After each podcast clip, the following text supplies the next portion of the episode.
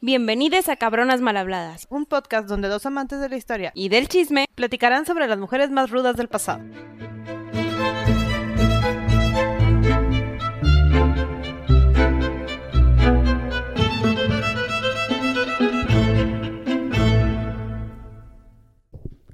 Gabi-san, Sandy-san. Hajime Mashite. Ay, me ganó. Ay, la niña. Tenía que- ganas de usar su japonés Tengo que oxidado. practicar mi japonés de cuatro años que ya no uso. Entonces les voy a decir Hajime Mashite, Sandra des, doso yoroshiku shimasu. Ay, mírala. Nihongo koshi hanashimasu. Y todo eso lo que dije es, hola, me llamo Sandra, mucho gusto, hablo poquito español. Digo, poquito español, poquito japonés. Poquito nihongo. Poquito Nihongo, que es poquito japonés. Muy bien, ya, regresamos. Hoy empecé hablando en japonés. ¿Por qué? ¿A dónde fuimos? Por primera vez fuimos a ese lado del mundo. Sí, a Japón. Qué padre. Todos queremos ir a Japón a comer. Ay, necesitamos ir a ese lugar del mundo. y quiero ir literal por la comida. O sea que- Mm, Y la ar- arquitectura Sí, y la todo. cultura. Pero la comida, Gaby. La comida. Ah, sí, la comida. Total, hoy no vamos a hablar de una mujer. Vamos a hablar sobre una ideología, ¿le pudiera decir? Yo creo que es una profesión. Una profesión, ándale. Profesión y, y literal cul- cultura y todo eso.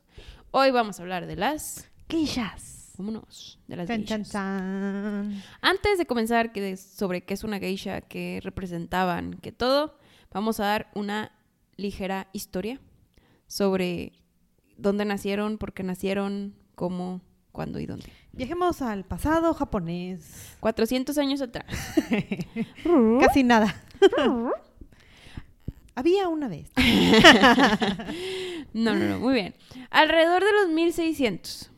Sí, menos. estamos en el periodo Edo, en Japón, y arrancamos con un shogunato, que shogunato es un sistema de gobierno divino, donde el líder es máxima autoridad, tipo un autoritarismo, ¿sí?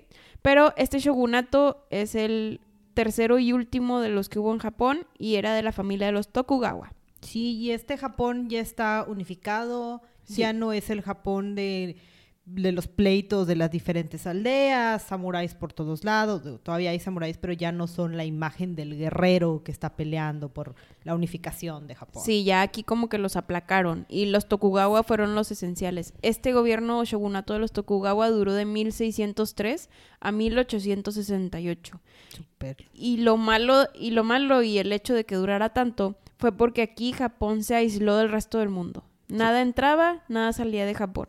Entonces, pues obviamente hubo un retraso de todo. Pues y es que fue la época en la que estaban, con- digo, recordemos que en su isla, en su islita, ellos consideraban que sus tradiciones eran lo más importante y o eran la creme de la creme. era lo que debería de ser y pues, sí, ahora sí que cuando avanzamos ya a las primeras, la Segunda Guerra Mundial, empieza a, da- a- a perder todo esto precisamente porque pierden sus tradiciones y porque se les olvida. Y luego en tres segundos hizo primer mundista. Sí, es- es- son una cultura muy complicada. Y uno, y uno aquí batallando. Pero bueno, este, volvamos al punto en el que nos cerramos, nos aislamos y nuestras culturas son lo más importante. El nacionalismo japonés es, está como que en su auge. sí. Aquí tienes un, un hombre japonés donde él es el líder de la familia, él sobrepasa por todos los sentidos a la mujer. De hecho, fomentan mucho la paz a través del confucianismo, que este describe los valores de cómo debe de ser un hombre armonioso, Sí. pacífico, todo eso, cómo debes de actuar para ir al cielo, te hace entender la ética como que social y humanista y también te hace entender que las mujeres son menos que los hombres. Sí, estamos Tristemente. en la época super patriarcal. Sí. Una cosa que hicieron también al momento de aislarse es que dijeron la prostitución es necesaria. ¿Por qué? No lo sé. Solo dijeron que la prostitución es necesaria. Este, Bueno, también hay que aceptar que, como dicen, que es el oficio más viejo del mundo. sí, O sea, no sé si necesaria, pero siempre va a existir. Co- Como que aceptaron que existe. Sí. Y, y la, la promovieron en general. Y lo Ah, organizaron. Ajá. Hicieron distritos, distritos céntricos donde concentraron a estos centros de prostitución que luego se van a ir reformando. Pero al concentrarlo, el gobierno tenía más control sobre ello. y por ende sabían que estaba pasando en todas partes. Este es como el Ámsterdam de- Del Japón de los 1600. Ajá. Entonces, ahí lo que tenían, ahorita por ejemplo en la actualidad pues nada más está Kioto con esos centros, pero bueno, se le conoce a Kioto como es que ahí es el están. más popular. Ajá. Pero eh, bueno, así hicieron centritos, ¿no? Y aquí era completo y totalmente legal, ahora sí que tenían sus regulaciones y... Y los pasos a seguir para Ajá, conseguirlo. O sea, todo y estaba eso. ordenado, o sea, y, y tiene un poquito de sentido porque te ahorras eh, tráfico y violencia. y Todo. digo, existe, pero este... Es, es- como es- cuando aprueban la marihuana, que, Exacto. que causan que no haya tanto tráfico de marihuana, entonces ya hacen un medio legal para que suceda legalmente y ya no hay cosas ahí medio, medio mercado negro. Sí, entonces ya con todo este sistema ordenado, las cortesanas, las prostitutas ya están un poquito más contenidas. Sí. Este Japón está avanzando, está progresando, pero sí tiene sus momentos de crisis, ¿no? O sea, de, de ligeras batallas, de hambruna. Y... De hecho, los samuráis, por ejemplo, pues antes eran estos guerreros que todo el mundo conocemos por el último samurái, todo ese show, este, donde al entrar el shogunato de Tokugawa, o les dieron dos opciones, o se hacían campesinos o se iban a la ciudad como guardaespaldas del daim- daimyo, que el daimyo es donde está el rey, para no hacerles el cuento largo. Y también lo que hicieron fue que dividieron las clases sociales, que ahorita todavía se ve bien marcado en Japón, las clases sociales, no las mismas que voy a decir ahorita, pero Pero existen, lo, lo- no, tampoco es el sistema de castas Ajá. de la India, pero sigue habiendo muy, muy marcados los. sí. Los Entonces, en estas cuatro órdenes, y aquí separo al emperador y al daimyo, Sí, que son todos los imperial. aconse- ajá, toda Sí, la familia imperial, estaba número uno los samuráis, que por estadísticas está 5 o 6%, y luego los campesinos, que era como la media alta, que es 80%, casi todos, y luego los artesanos y luego los comerciantes, estos últimos pueden variar, eh, depende del historiador y lo que se le haya gustado ¿De escribir. quién contó? Este, pero después de eso están los mendigos y las prostitutas. Entonces es importante aquí destacar que las prostitutas ni siquiera estaban en un orden social. No. Que esto se va a ir revolucionando conforme ya se... Sí, conforme empiezan a Ajá. arreglar la Sí. Y aquí profesión. el samurái, el campesino y el artesano y el comerciante viven afuera del castillo del rey. Sí, hacían como estas comunas, tipo la película de Mulan, donde ves el centro del emperador de Sí, China está el castillo y alrededor están las casitas. Sí, sí. que Ah. digo, pasaba igual en México, ¿no? O sea, Sí. de que Templo Mayor al centro y las ciudades de que mercado hacia alrededor. Correcto. Había mucho elitismo, es decir, no podían revolverse entre, eh, entre las cadenas Eh, eh, sociales. eh, exacto. O sea, un samurái no se podía casar con un artesano, tenía que casarse con una mujer de la familia de samurái. Dentro de, de sus clases, ¿no? Y, y los samuráis, eh, escuchaba que podía funcionar mucho la relación contra los burgueses del, del- de la ¿Haz de Europa cuenta? de la época, ¿no? Sí, que sí, sí. Gente con dinero, pero no, no, ahora sí que no eres de la nobleza, pero tampoco eres pobre. Pero Es la que diferencia ahí en medio. es que aquí siempre era guerrero, o sea, no- siempre era militar, no como allá que podía ser comerciante o Sí, cosas no, no, no. así, eh, Estos tenían de, y, y tenían que venir de la familia de los guerreros. y pero- tenían que pelear por el rey. Exacto. Era como que la clase medi- la clase alta, la media alta, los que estaban aspirando a Haz de cuenta. exacto y, y podían salir vía bodas y ese tipo de Ándale. cosas, ¿no? Sí. Entonces, también precisamente es importante destacar que esas esas damitas, las esas hijas estaban súper bien educadas, eh, sabían de arte, sabían de danza, sabían de música, sabían caligrafía. Pero por el confucianismo estaban limitadas. Las Ah, claro. tenían medio encerradas, no podían hablar en público, no podían caminar solas, casi casi no las dejaban salir a la calle. Sí. Eh, entonces, bueno, estaban ahí limitadas. A finales de 1600, inicios de 1700, ya empezamos a revolucionar un poquito el tema de la prostitución y cómo vamos a hacer que no parezca prostitución. Entonces eh, sale el término geisha. El término geisha, ahorita lo vamos a explicar más, pero yo, yo me impacté cuando escuché esto porque yo no sabía, pero antes los geishas eran hombres. Está fabuloso. Sí. Y estos geishas hombres eran bufones. Haz de cuenta que eran los que entretenían a la realeza. Entonces, literal, un geisha era un hombre que bailaba y hacía payasadas y todo eso. Y entretenía a los samuráis. Dentro de ese entretenimiento, también empezó a haber un poquito de entretenimiento físico. Y las prostitutas empezaron a perder mercado. Sí, estos hombres también estaban vestidos con la clásica cara blanca y también daban origen a lo que ahorita es el kabuki y todo el teatro kabuki que, Sí. que conocemos, ¿no? Entonces como que son el origen de muchas de las tradiciones japonesas y los, y ahora sí que el, el movimiento del cuerpo y el placer del cuerpo estaba muy vinculado y era muy llamativo, o sea, porque si, si pensamos en kabuki o en la imagen que todo el mundo tiene de una geisha son colores. Sí. O sea, es muy vivo, hay muchas flores, muy... Y todo es mucho de poses, como que dejar una imagen impresa en tu mente. Ajá. Ajá. Es muy, muy Porque visual. el kabuki también tiene razón. El Ajá. kabuki son estos bailes que hacen los hombres, para los que no sepan, donde es, es un hombre y aunque se pinta la cara de, de blanco también y usa r- rojo y todo eso, eh, es más masculino el efecto y está padre, lo googleenlo y como quiera se los ponemos en Sí. Instagram, pero Pero sí, es, es como rojos y amarillos, pero buscan hacer un impacto muy, muy visual, muy rápido para que los recuerdes. Entonces empezaron a hacer todo este tipo de entretenimiento y a llamar la atención y las prostitutas como dijeron que, espérame, What ese es mi fuck? mercado. Este era mi negocio. ¿Por qué los estás entreteniendo, no? Sí, sí, sí. Y al mismo tiempo empezó a haber este, todo este proceso de crisis económica.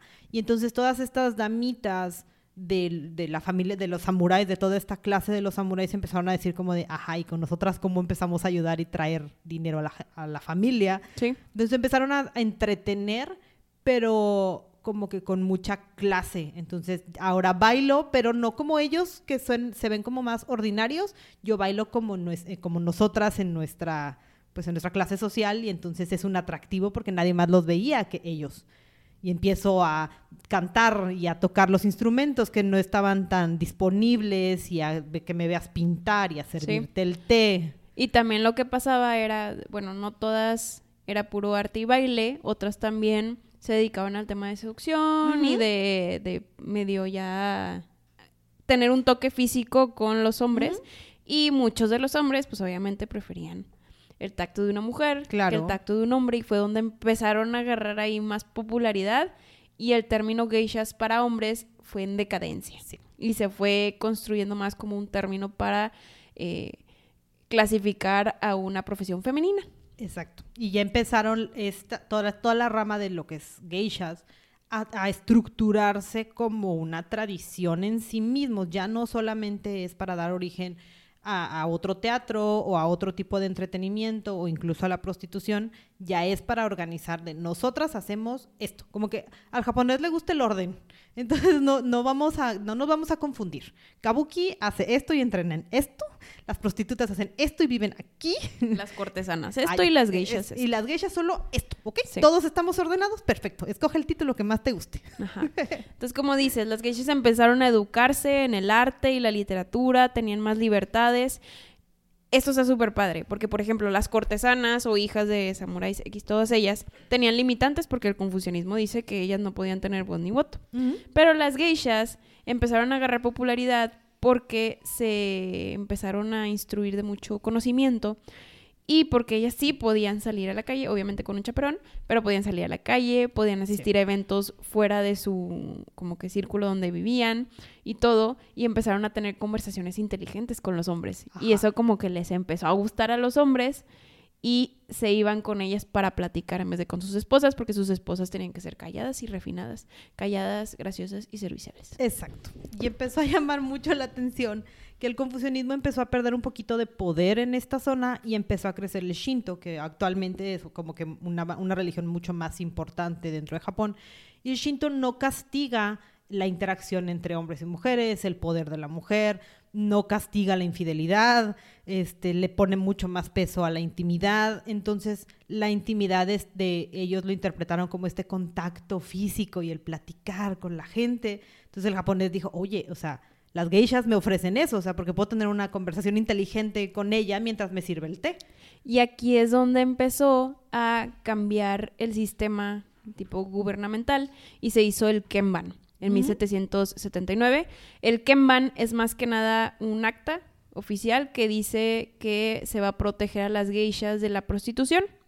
O sea, este hacía diferencia entre una geisha y una concubina, digo, y una cortesana, ¿sí? Una cortesana no podía salir a la calle eh, con un chaperón, tipo cosas así, no podía interactuar tanto con los hombres, y la geisha sí se le tomaba en cuenta en voz y voto. Sí.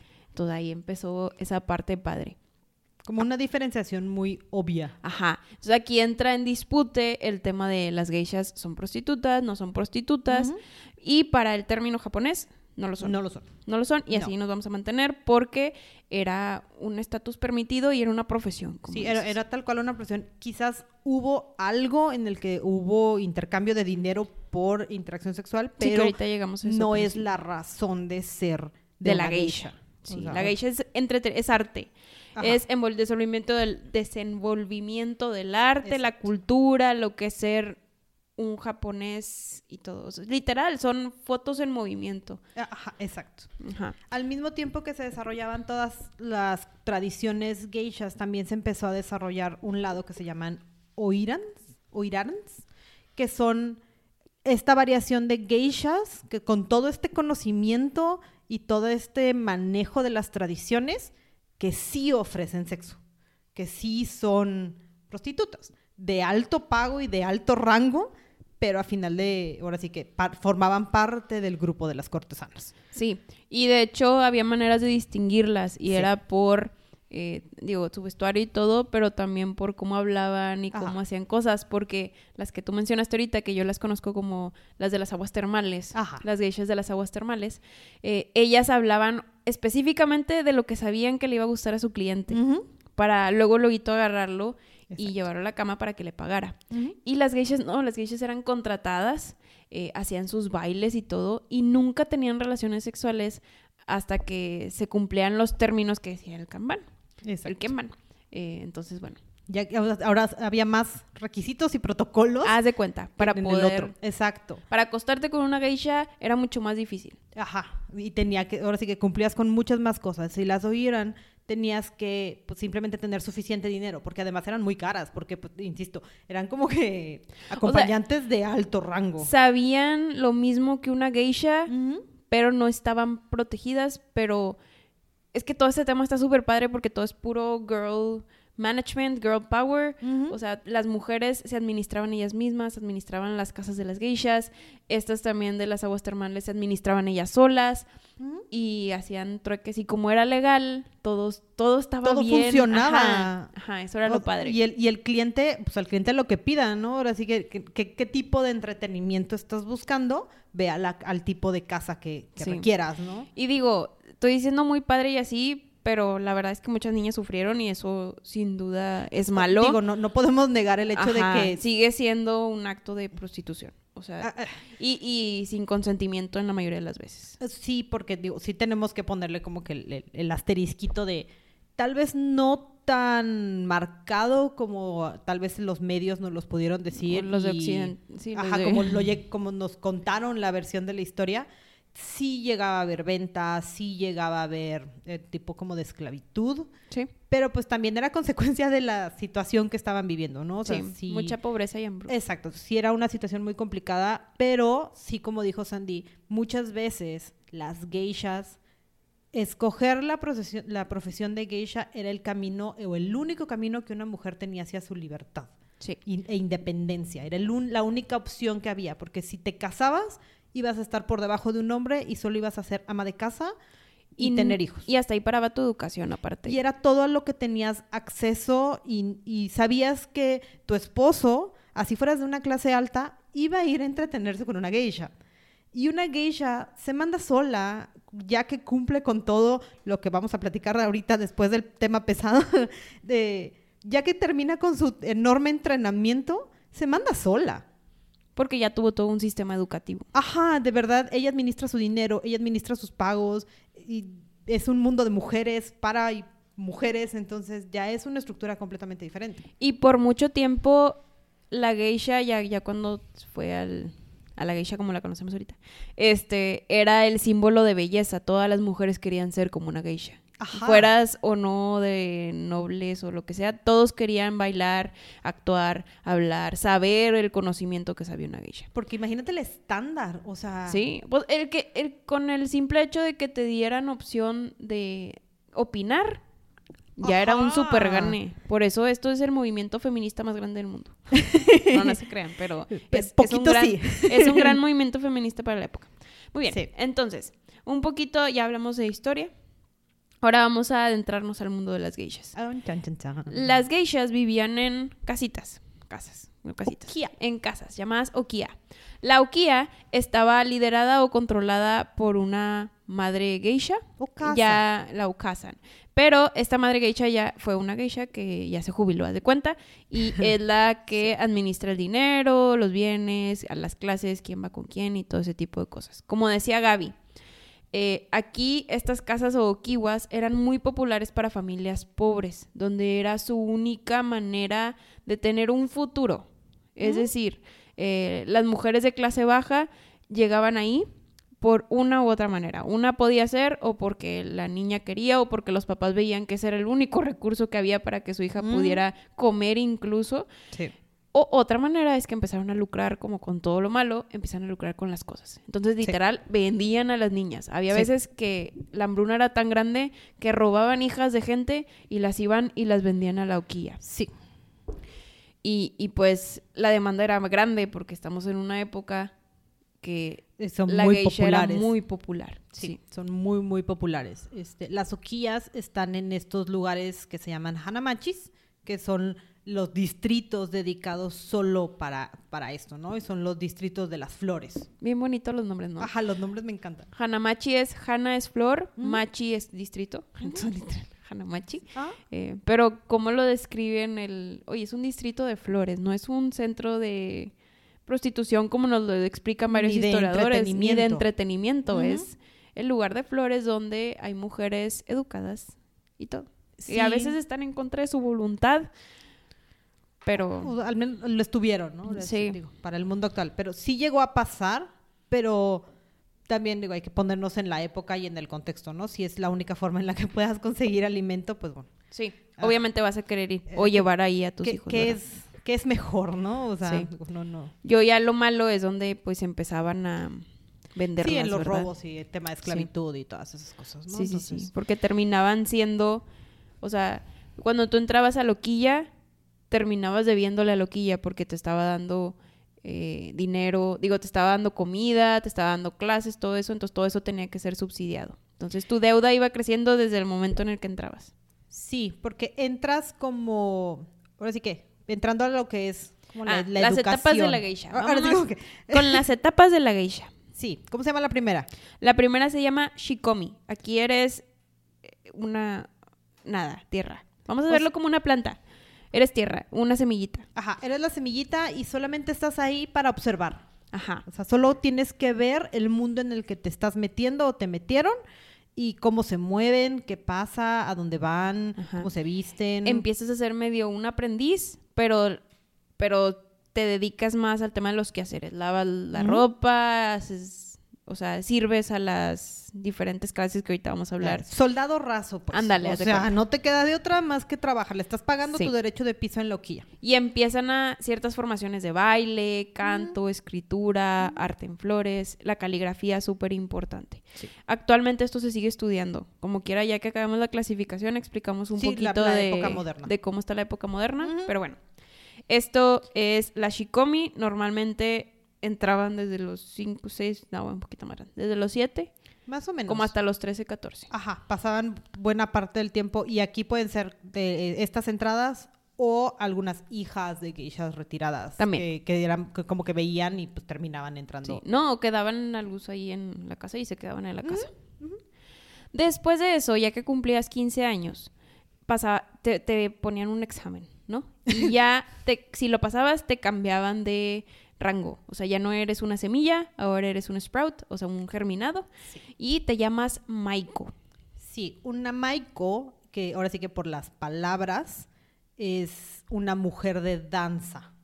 O sea, donde ko es mujer y mai se refiere a la danza. Entonces, ahora ya eres un aprendiz, ya te puedes vestir un poquito más como una, como una geisha y en realidad la mayor parte de fotos que vemos de, de una geisha es en realidad una maiko, o sea, es una mujer de colores súper vivos, con un kimono precioso, con un novi larguísimo, el Súper moño de la llamativo. espalda, ruid- pero ruidoso, o sea, mi, mi hermano me va a bullear, pero flamboyante, o sea, verdaderamente flamboyantes, o sea, Y, y usaban mucho el rojo, como para destacarse que aún eran aprendices, todavía no son puras, o sea, todavía no llegan al mayor nivel de aprendizaje. Exacto, si ves una foto y trae el cuello, o sea, porque se le ve en el cuello del kimono, se ve la orillita roja, es Mike. Es Maiko. Y, y normalmente es lo que vamos a ver. Sí, porque es, la más, son las más populares. Las geishas tienes que invertir. Sí, y, se- y son muy escondidas y, y en- y no, o sea, es, es muy raro que veas una geisha caminando por la vida. Sí. Mm. Y a estas Maiko, cuando son cambiadas al puesto de Maiko, tienen una hermana mayor que es la Onesan, que es una geisha. Sí. Entonces, esta se convierte en su mentora y literal la siguen atrás como si fuera un perrito faldero así. Y tienen que ver todo, la acompañan a eventos sociales, a todo ese tipo de cosas.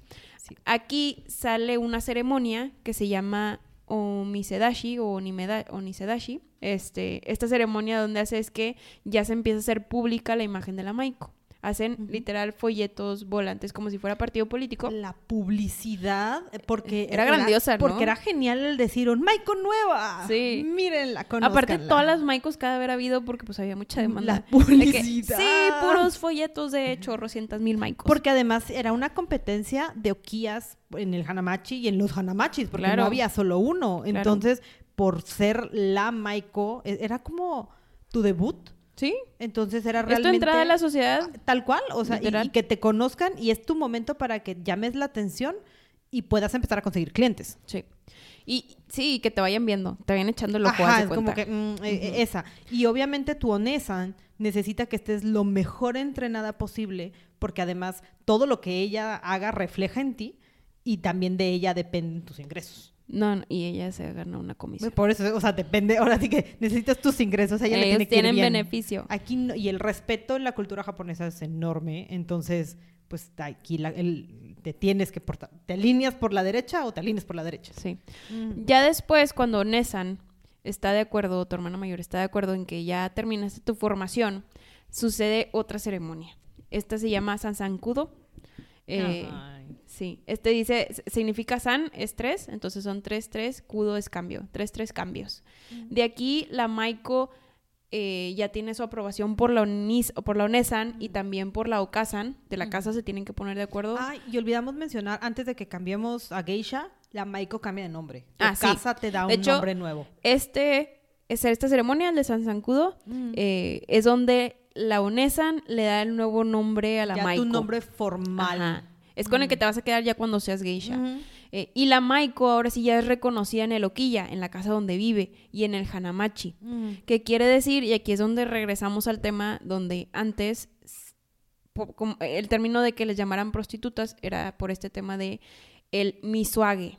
Misuage es el vender la virginidad. No sé si tuvieron la oportunidad de ver, Gaby, yo sé que sí la has visto y yo creo que ha leído el libro, de ver el de eh, Memoirs of a Geisha, Memorias de una Geisha, donde sí ocurre esta ceremonia, eh, donde ya la geisha está lista para poder perder su virginidad, es decir, que la desfloren, eh, que paguen por desflorarla.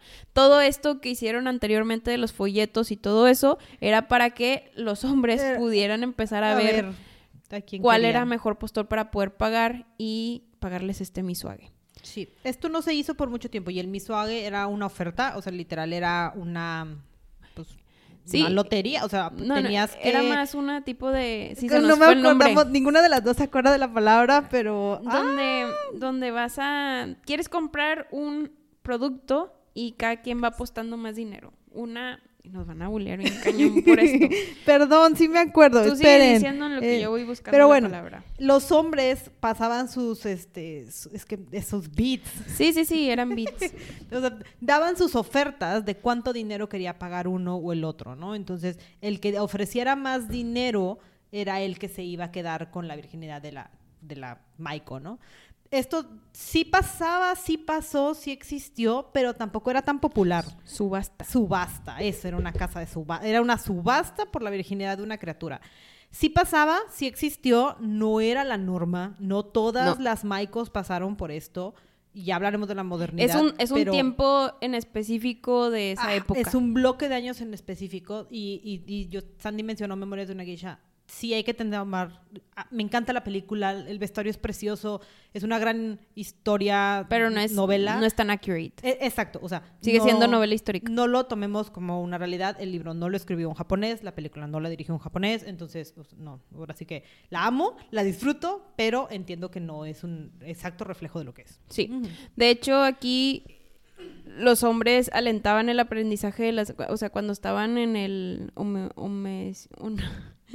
Onisedashi, No, o sea, y eso que estoy en japonés. Cuando estaban en el Onisedashi, que la estaban conociendo, alentaban mucho a que la Maiko aprendiera a cómo servirles, a cómo todo. O sea, por Sí. ejemplo, si la regaba, no la no se burlaban de ella. Ah, Era más claro. un, no, mira, mejoras esto, porque en el futuro se iba a convertir en geisha y les iba a servir, entonces era una Ajá. ayuda. Sí, y, y además ellas iban a ser maestras de alguien más. Ajá. Entonces, la, tu geisha, ahora sí que tu onesa, no solamente te estaban enseñando a ser una geisha, te estaban enseñando a ser onesa también. Sí. Entonces, Actualmente, por ejemplo, y para dar pie un poquito a lo que decía Gaby, el misuage es más como una ceremonia donde, por ejemplo, hay una parte del peinado de la Maiko donde se pone un listoncito rojo. Me encanta que yo hago así muestras y nadie me ve. yo, pero yo te veo. Yo Yo, hago yo así, describo. Sandy está cambiando el moño, el, ahora sí que el lazo que traen en el, en el, En el peinado, peinado, clásico. Ajá.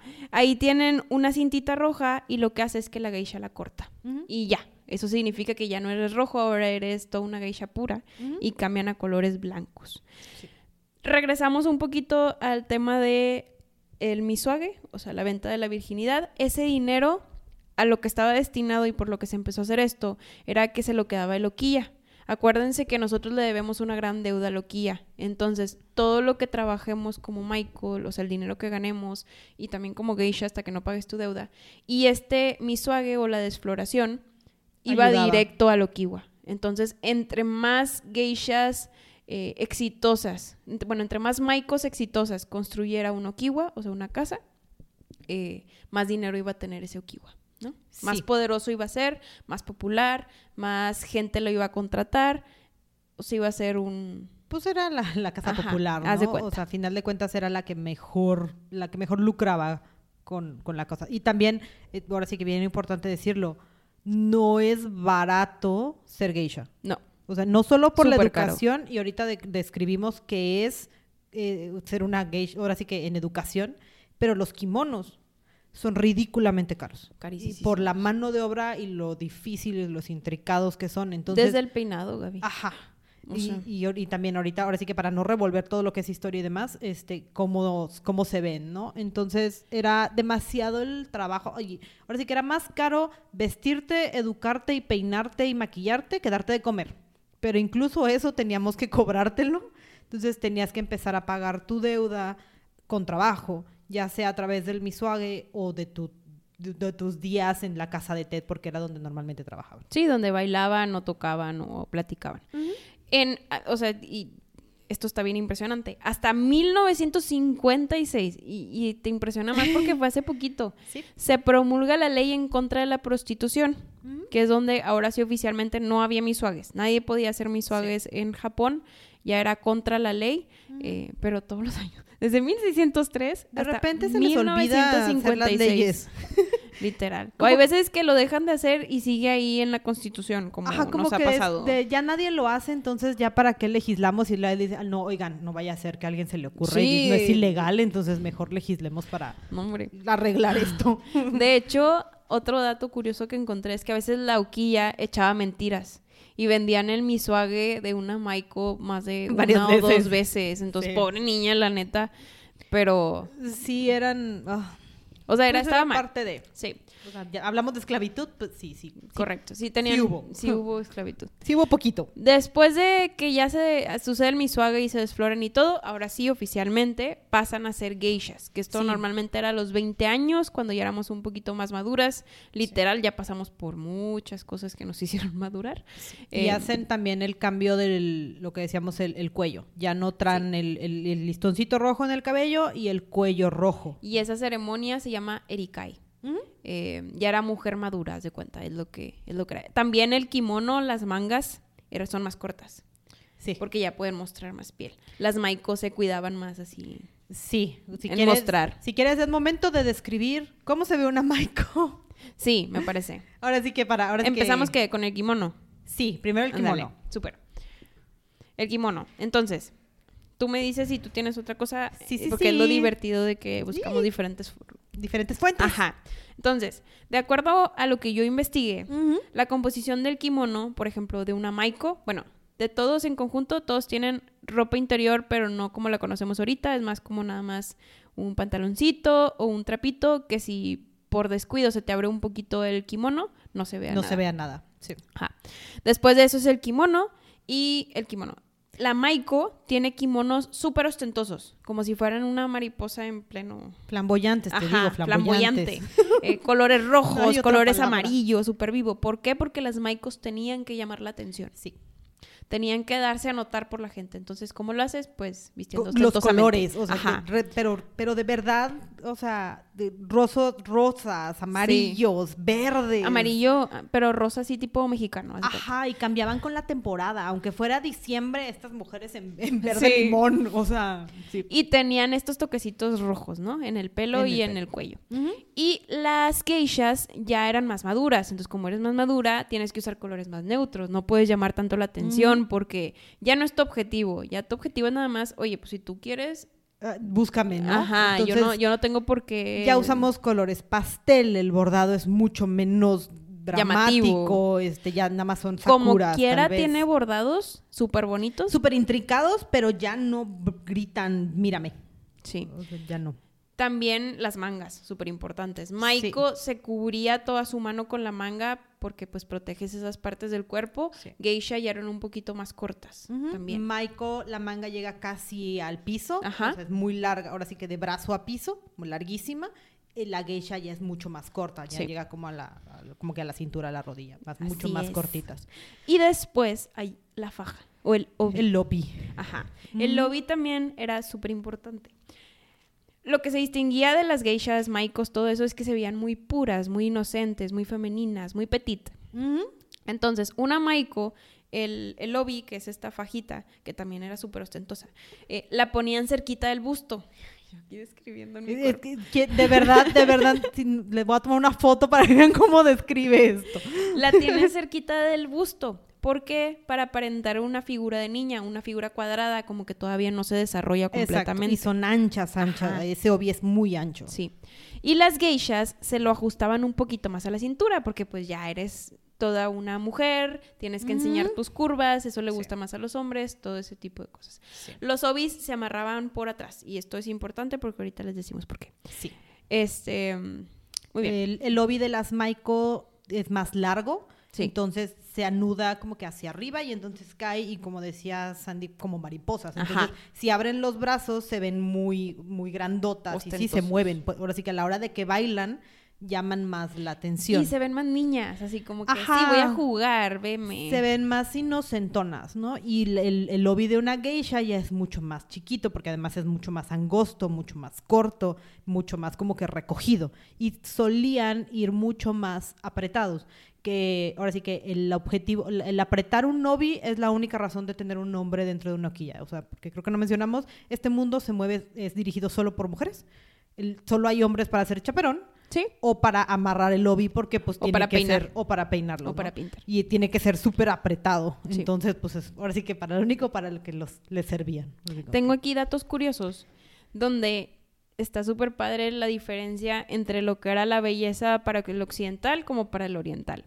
Por ejemplo, los dientes chuecos en los japoneses era es súper atractivo. es atractivo. Por eso y vemos, por ejemplo, una película japonesa y la mayoría tiene los dientes chuecos, les vale Sí, queso y amarillos y todo. Y te vienes al occidente y todos son de que super perfección y entre más blanco mejor.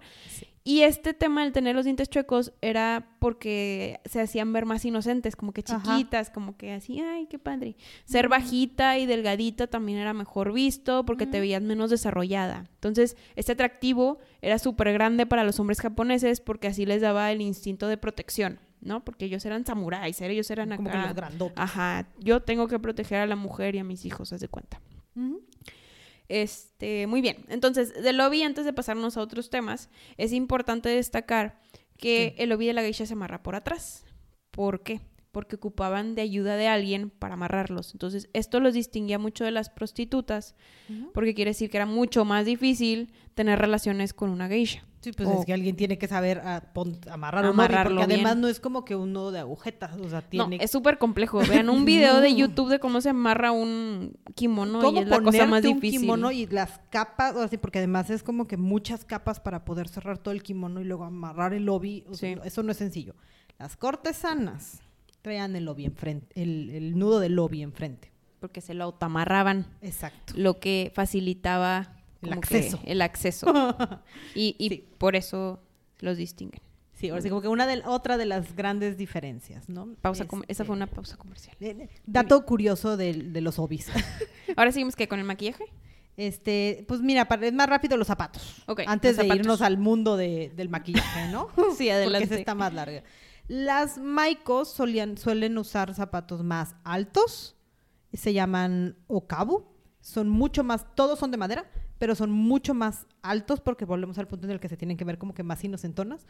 Son como trapecios invertidos, entonces tienen como que la plataforma de abajo muy chiquitita para que caminen, dan pasos muy cortitos, entonces se ven como que van corriendo Y se ven, se ven más infantiles. Ajá, entonces como que los movimientos son como que todos cortitos, este, y, y nada más, ahora sí que calcetines son como sandalias, pero pues van como muy, muy en chiquitito. Entonces, las geishas ya usan zapatos mucho más chaparritos, porque ya no tienen que verse tan inocentes, tan infantiles, tan chiquititas, y ya se llaman soris o gotas, y ya son más como pequeñitos. Ya son más como el, clásico que, que hemos visto, ¿no? Que como, como sandalia, no nada más que son de madera. Entonces ya, ya dan pasos normales, ya no tienen que andar corriendo por la vida. Sí, hasta, por ejemplo, se nota el caminado. Las geishas caminan así con pasos más largos, pero más... Como fluidos. Ajá, más fluidos. Como si estuvieran bailando siempre. Y las maicos son como pingüinos. Así. Ajá, es que se ven bien bonitos y, y, y sí lo estamos haciendo los pasitos. como Sí, que- tipo pingüinitos, así de ladito. Sí, se ven bien, bien y- curiositos. y las geishas hacían los pasos así largos, pero elegantes. Sí, porque, ah, creo que no lo mencionamos, pero me gusta mucho el hecho de decir que el- decían en el mundo japonés que las geishas viven en un mundo de sauces y flores. O sea, porque son como bellas como una flor, pero fuertes como un sauce y se mueven como los árboles. Entonces, un árbol nunca es tosco, siempre es súper elegante y así se tiene que ver una geisha y es, es de misterio. Entonces, son, son muy extrañas y por eso lo que dice Sandy, cómo camina una geisha. Hay una serie en Netflix que se llama Maiko. Les recomiendo que la vean para que vean un poquito este tema del caminado y cómo bailaban y todo eso. Está padre. Sí, ese está muy interesante. Y, y incluso el zapato sirve para eso, ¿no? Para que puedan moverse de cierta forma y no pises también el, el Sí. enorme kimono que tienes. Y, y bueno. Y ahora sí, maquillaje, que creo que es como que lo que tenemos más eh, en la mente del qué es y cómo se ve una, una geisha. De hecho, cuando piensas en geisha es cara blanca, labio rojo. Sí, piensas en una maiko. Ajá. De hecho, la cara blanca, nada más para que sepan, antes de decirles de qué era. Eh, la cara blanca se usaba más que nada para resaltar en la oscuridad. Antes, pues no había electricidad. Entonces, Ah, me, encan- me encantó ese dato del por qué. entonces, pues tenían que ver una manera en la que resaltaran las cosas con las velas. Y por eso dijeron, ah, pues vamos a ponerle blanco para que resalte con la luz y así cuando tú le pones otro color arriba del blanco resalten, más Resaltan las más. facciones. Antes, esta pintura blanca era de plomo. Y bueno, no sabíamos que Y tenía. como sabemos, el plomo era tóxico. Entonces, en muchas de las películas que lo, lo ejemplifican de esa manera, Sí. las ocasan o las onesan, que ya son más grandes, siempre al momento de retirar el maquillaje, se las, las pintan o las ponen con manchas eh, Como amarillas. Amarillas.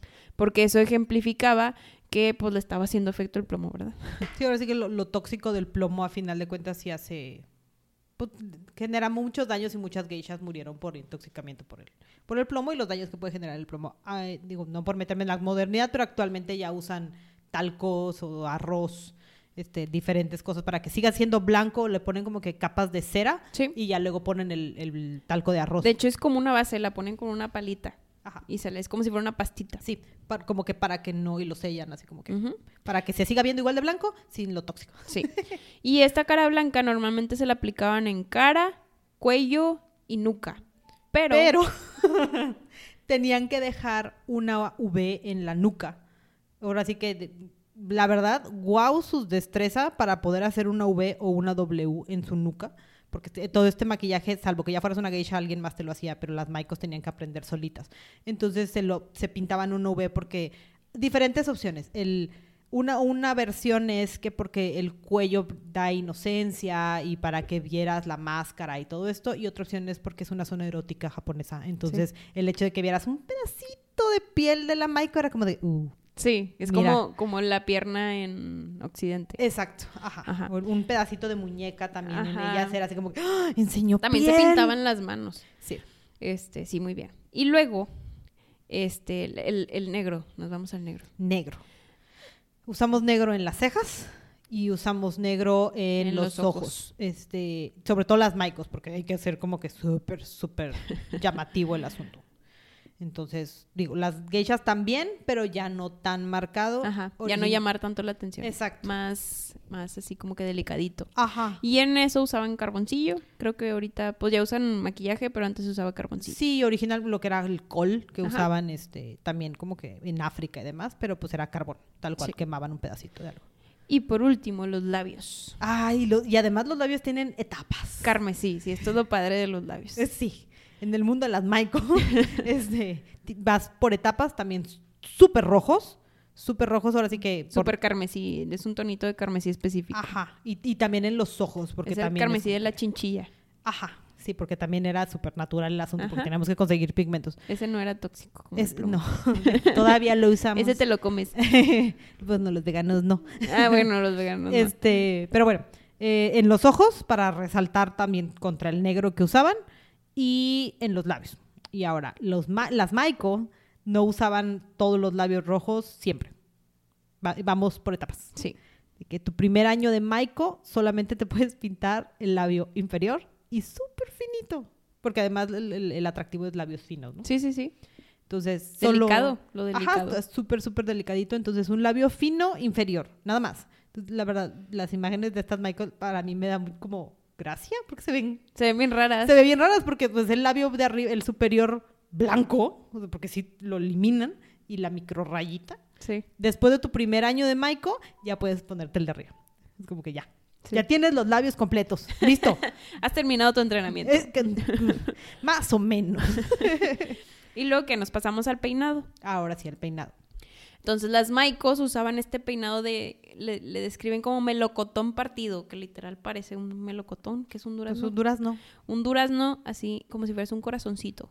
Y luego al ladito así todo bombacho. Eh, Entonces googlean Maiko peinado y lo van a ver. Bombacho de los lados, bombacho por arriba, por todos lados, súper bombachos. Lo gacho era que, por ejemplo, estos peinados se, los, se les tenía que durar una semana. Así porque iban- las Maikos usaban su cabello natural, por Ajá. eso cuando veas una foto de una Maiko, como usaban su cabello natural, el blanco no llega hasta la raíz del cabello, Sí. porque pues pues, cómo no. O No, sea, les duró una semana, no lo te- pueden manchar. Tenían que aguantar, ¿no? Entonces se ve la línea de donde está el blanco. Las geishas ya usan pelucas, Sí. entonces pues ya no ves la, la orillita. Pero bueno, sí, esta, tienes a tu, tu melocotón que sí tenía que durar una semana y además me los jalones para No, de, de hecho dicen que muchas se terminaron como con calvicie prematura, de tanto que lo Pues, de- estiraban de y porque siempre estaba súper estirado, pues el folículo se moría.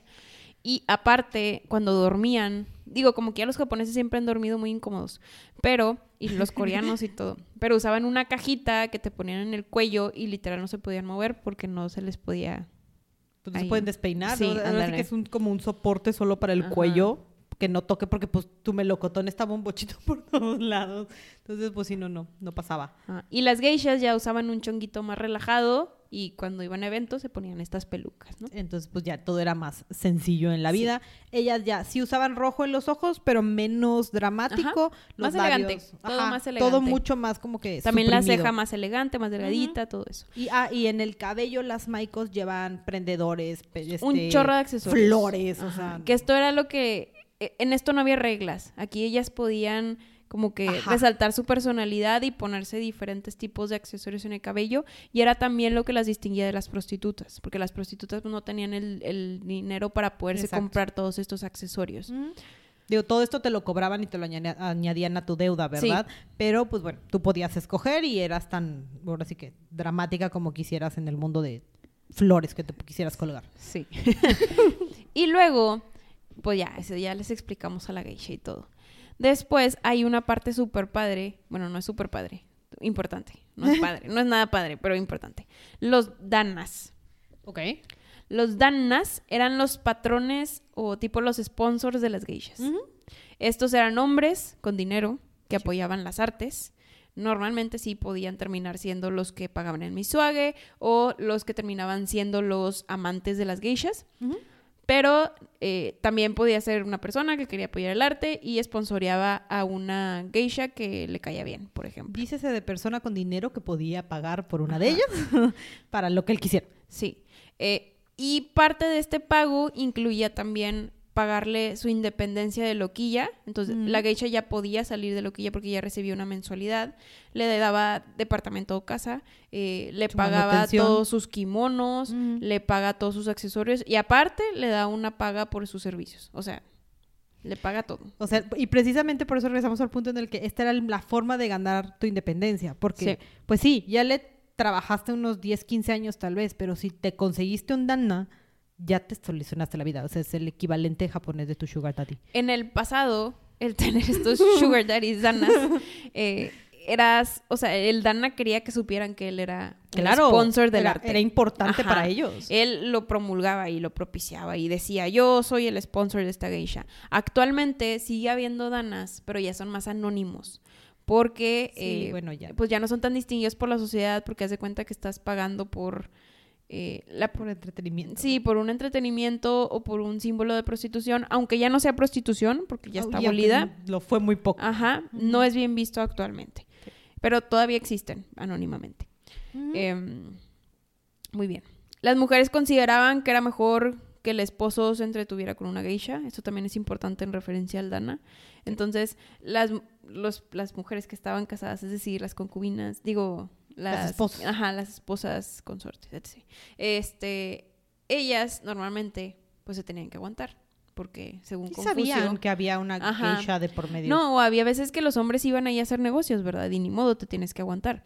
Eh, pero ellas sentían como que más alivio al saber que eran con geishas, porque no normalmente había acto amoroso, eh, y no en vez de ir con una prostituta. ajá. Sí, para ellas era mejor. Aparte era otro rango. Sí. Eh, dentro del mundo de actividades que hace una geisha, sí va a entretener, pero va a entretener a empresarios, a políticos, a diplomáticos, ahora sí que a gente de alto rango y existe esta regla, como que no escrita, de que lo que se diga frente a una geisha nunca se va a repetir. Nunca. O sea, las geishas, no me quiero imaginar de las cosas que se enteraron. Eran muy las, confidentes. Las geishas del mundo, pero de verdad, wow, el estar presente en una de esas conversaciones y tú seguir entreteniendo y sirviendo el té y bailando y cantando y bien podrían haber estar negociando la paz mundial. Sí. Y tú como si nada, ¿no? Como que en lo tuyo. Sí, correcto. Antes de 1920, de hecho, las geishas, todos querían ser geishas, ¿no? Todos querían ser como ellas, todos querían llegar a esa independización que tenían. Después de los 1920, es decir, Primera Guerra Mundial, todo se vino para abajo porque hambruna, nadie, ya nadie tenía dinero para financiar a las geishas eh, y llegaron muchos extranjeros. Aquí ya, pues ya no estamos este, aislados, ya tenemos más contacto con el exterior. Sí, Japón se involucró en las guerras. En la época de mayor auge, dentro de los Hanamachis habían hasta entre 80 y 100 mil geishas trabajando al mismo tiempo. Sí. Entonces el número era bastante alto. Llegaron las guerras y empezó a complicar mucho. Durante la Primera Guerra sí sufrieron, pero todavía aguantaron. Así como que sí había, pero aquí estamos, ¿no? no la segunda ya fue un desastre. Durante la segunda, y también empezó durante, ahora sí que en este microperiodo, porque tampoco pasaron tantos años entre las guerras, empezó todo esto de vamos a voltear hacia allá. Como que vamos, uh, ¿qué hacen allá? ¿Qué hacen en el oriente, dices tú? ¿qué, hacen del otro lado del mundo? Uh, mira, me gusta, mira, ellos usan pantalones. Vamos a empezar a usarlos nosotros. Y empezaron a dejar de lado todas sus tradiciones por cambiar a... Se estaban tornando a ser primermundistas. E, exacto. Estaban en, la trayecto, en el trayecto. Estaban en el camino, pero sí perdieron mucho de lo que realmente, de, sus tradiciones, de, de, lo que es el japonés antiguo. y se empezaron a cambiar y las geishas empezaron a sufrir en el camino.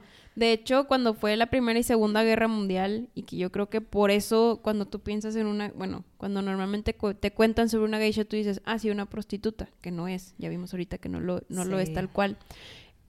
Puede ser que te, mucha hambruna, eh, falta de todo, las geishas tuvieron que ceder y cuando venían los extranjeros, pues vendían sus servicios ya sea por comida Pero o por lo ¿sabes que qué quieras. pasó? Porque las durante perdón, ay, No durante la Segunda Guerra, este llegaron llegaron los americanos y empezaron a llamar la atención. Las que eran geishas y sobre todo las que tenían danas, Sí. las, las sacaron y fue como, como fuera y se llevaron tantos kimonos como pudieron y empezaron a trabajar en fábricas y se alejaron y ya terminando la guerra regresaron y pues, algunas ya no regresaron al arte Sí. de lo que era ser geishas.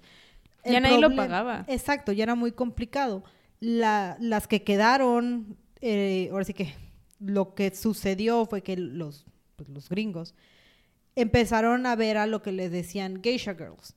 Y eran estas mujeres que abusaron de la imagen de la geisha y el estereotipo y el, ay, mira, me, me- me vestí oriental y me parezco, entonces mírame y empezaron a llamar la atención y empezaron a hacer cortesanas. Y cuando lo- el americano se llevó todo la- esta idea para allá, Conocimiento. lo primero que dijo fue, ah, sí, las geisha girls son, son prostitutas. Geisha es igual a prostituta. Exacto, entonces a nosotros, ahora sí que a este lado del mundo nos llegó la idea equivocada de que es una geisha. Pero en realidad no eran geishas, eran mujeres que agarraron la imagen y dijeron, bueno, ¿qué es lo que quedó? Nos vestimos y empezamos a trabajar Sí. para sobrevivir, pero no, no eran geishas. De las formadas como geishas, no eran. Sí, y luego, bueno, así como quiera en Kioto, pues estaba todo este centro cultural donde seguían la soquilla y seguían las geishas. Cuando entró el COVID estos últimos años, tuvieron otra bajada muy fea donde varios soquillas tuvieron que cerrar y ya tenemos muy poquitas casas donde, donde hay esta enseñanza de ser la maiko, la geisha. Sí, ni siquiera hay un número, pero el mejor número que pude encontrar está de entre mil, mil quinientas geishas Bien poquitas. actuales. O sea, de Sí. lo- del número de los miles ¿Sí? a, a llegar a un mil y ni siquiera tener como un censo. Y es súper caro ver a una geisha. Las maiko no. Ver una geisha sí te cuesta como entre 400, 500 dólares de que una, Actualmente sí. una hora. Ajá. Este, dato, ahora sí que datos curiosos. Antes medían la, en tazas de incienso. Entonces ponían una varita de incienso y el tiempo que te durara la varita de incienso era lo que el tiempo que tenías derecho a tu geisha. Ajá. Ahorita sigue siendo el mismo tiempo tu, tu hora, nada más que ya no la Ya no la le ponen en un in- incienso. Ya no la miden en incienso, sí ya tienes Ya es más un- moderno, primer mundista. ya tienes un cronómetro, ¿verdad? Este, pero sí, todavía las encuentras, sí es súper exclusivo. Ahorita todavía lo puedes, hay, pero te tienen que recomendar en una casa de té Sí. para que la hoquilla tenga, ahora sí que tengas acceso. Tienes que tener referencias. Ti- Tienes que tener referencias. Hay una línea de crédito. O sea, ¿También? sí, porque este mundo no es un negocio. este mundo no toca el dinero. Entonces, solo te cobran una vez al año. Wow. Ajá, Me entonces, merecía. por eso tienes que estar como que referenciado, porque si no le van a cobrar a quien te invitó. Pero pues, es- es- como esto no es, es por el arte, no por el dinero, entonces te cobran una vez al año, te llega tu, tu factura de entretenimiento de tus, tus horas, Qué cool. tus horas geisha. Qué cool porque es una empresa de cuenta. Sí, tal cual. Sí. O sea, Yo tengo varias, varias historias que escuché en varios podcasts y que leí. sí. Sí, muy padres. Por ejemplo, no sé si sabías, Gaby, pero hay una geisha, no me acuerdo el nombre, nada más me acuerdo de la historia. Hay una geisha que fue la primera geisha que se enamoró de un extranjero. Entonces, esta geisha era súper importante, era de las más famosas de, de su época antes de la Primera Guerra Mundial. Este, y era súper conocida. Su misuage fue de los más caros, era cuando todavía se usaba el misuage. eh, y todo, de la nada empiezan a venir extranjeros, este era de los Estados Unidos, como que a ver qué onda con las tierras, ¿no? Justo antes de la Primera Guerra. Llega y luego nadie, ninguna de las geishas lo quería atender, porque las oquillas decían, no, pues ese que, Ese que- ese es un extranjero, no se merece ver nuestro arte. Y de la nada esta chava pues dice, no, yo sí, porque yo soy súper buena y súper intensa, entonces yo voy a ser la, la que le va a dar servicio. Se termina enamorando de él. Se termina siendo este, su, su amante eh, y, y se súper enamoró, pero pues el de Estados Unidos no estaba enamorado, nada más era Ay, por, amiga. por decir que estaba con una geisha, se regresó y ella quedó lastimada de su corazón. Amiga. Y, y ya, y se suicidó. Ay, Y ya. Oh, wow. Sí.